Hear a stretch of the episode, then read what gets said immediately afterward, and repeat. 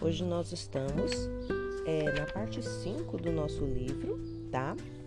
O Caminho para a Presença de Deus, uma jornada de 40 dias rumo à intimidade com Deus, de John Lisa Bevere. Nós chegamos à parte 5, que tem um tema muito interessante, uma nova geração para refletir a glória de Deus.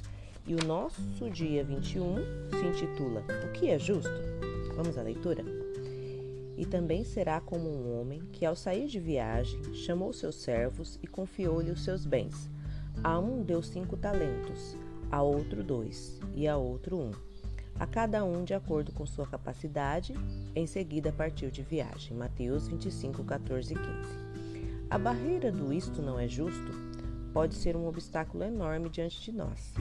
Assim como Addison no relato a seguir, precisamos aprender que a justiça não é um pré-requisito para a glória de Deus. Se todos nós fomos criados iguais, então isso não é justo. Esse lamento, em tom de protesto, costumava pairar pela minha cozinha. Às vezes era uma briga por um brinquedo, eu peguei primeiro, ou ele ficou com mais. Outras vezes era um jogo ou uma disputa esportiva. Ele roubou, ou é a minha vez. Toda vez que possível, eu, Lisa, agia como se não tivesse ouvido. Não queria me envolver. Eu fazia uma pausa para ver até onde as coisas iriam chegar. Seria uma discussão menor envolvendo apenas palavras? Ou seria uma oportunidade para uma briga maior? Com quatro meninos, geralmente um único dia tinha muitos desses embates. Eu procurava ficar de fora desses desentendimentos. Em primeiro lugar, porque sempre esperava que as crianças os resolveriam e, em segundo lugar, porque eu detestava ter de deixar o que estava fazendo para subir as escadas ou para ir lá fora dar uma de árbitro. Quando meu filho mais velho, Addison, iniciou o ensino fundamental, sua percepção de justiça se expandiu e passou a abranger uma dimensão inteiramente nova. Ele se autonomeou o guardião da justiça. Essa descrição de cargo incluía definir quem sentava onde. Você se sentou ao lado do papai ontem e hoje é a vez do Alexander. Ou sou o mais velho, então eu deveria me sentar no banco da frente do carro.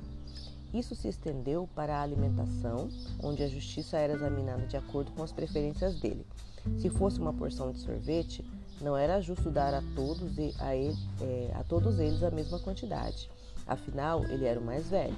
Se fosse feijão, não era justo dar mais a ele, porque ele não gostava de feijão. As restrições e as inspeções do que era justo ou não causavam confronto sempre que se percebia uma violação.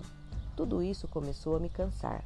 Parecia que tudo que eu pedia a ele não era justo e que todos os que ele conhecia não eram justos. Certa noite, em resposta ao meu pedido para que ele fosse ajudar a recolher os brinquedos na sala da TV, ele protestou: Isso não é justo. Não brinquei com todos aqueles brinquedos e sempre acabo guardando mais. Respirei fundo e fiz com que ele se sentasse. Disse a ele que eu entendia totalmente como ele se sentia. Compartilhei como muitas vezes eu achava que não era justo que eu tivesse de limpar a sujeira que eu não havia feito e lavar as roupas que eu não sujara. Ele sorriu e me deu um tapinha no ombro. Vamos fazer os bebês recolherem todos os brinquedos e nós vamos ler um livro. Pude perceber que eu não ia conseguir chegar a lugar nenhum. Ele precisava de uma nova perspectiva. Fiz-lhe esta pergunta: Foi justo Jesus ter morrido na cruz quando ele não havia feito nada de errado? Ele pareceu perplexo e seu tom mudou. Não. Deus não pediu a Jesus para morrer porque isso era justo. Ele o fez porque isso cumpriria a justiça. Jesus morreu para cumprir a punição pelo pecado do homem. Addison, a vida não é justa, mas Deus é justo. Esse foi um daqueles momentos silenciosos e preciosos quando você vê nos olhos do seu filho uma verdade ser plantada. Você sabe, sem sombra de dúvida, que seu filho entendeu o que você disse. Ele sacudiu silenciosamente sua cabeça loura, me abraçou e começou a recolher os brinquedos, chamando seus irmãos. Venham cá, meninos, seu irmão mais velho vai lhes mostrar como se faz. Deixe Jesus lhe mostrar como reconhecer a sua justiça.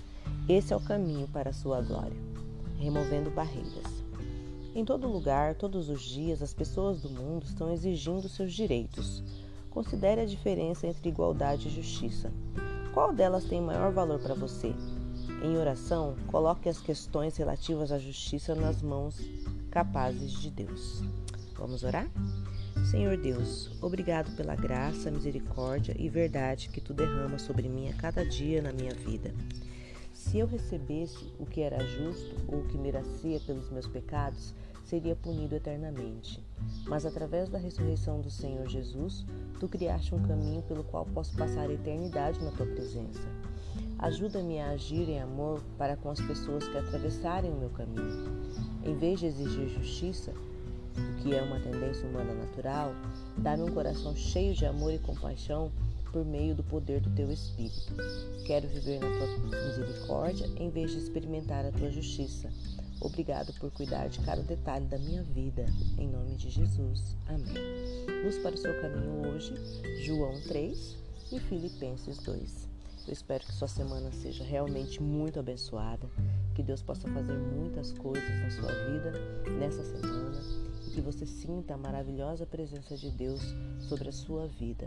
Que Deus abençoe. Um abraço.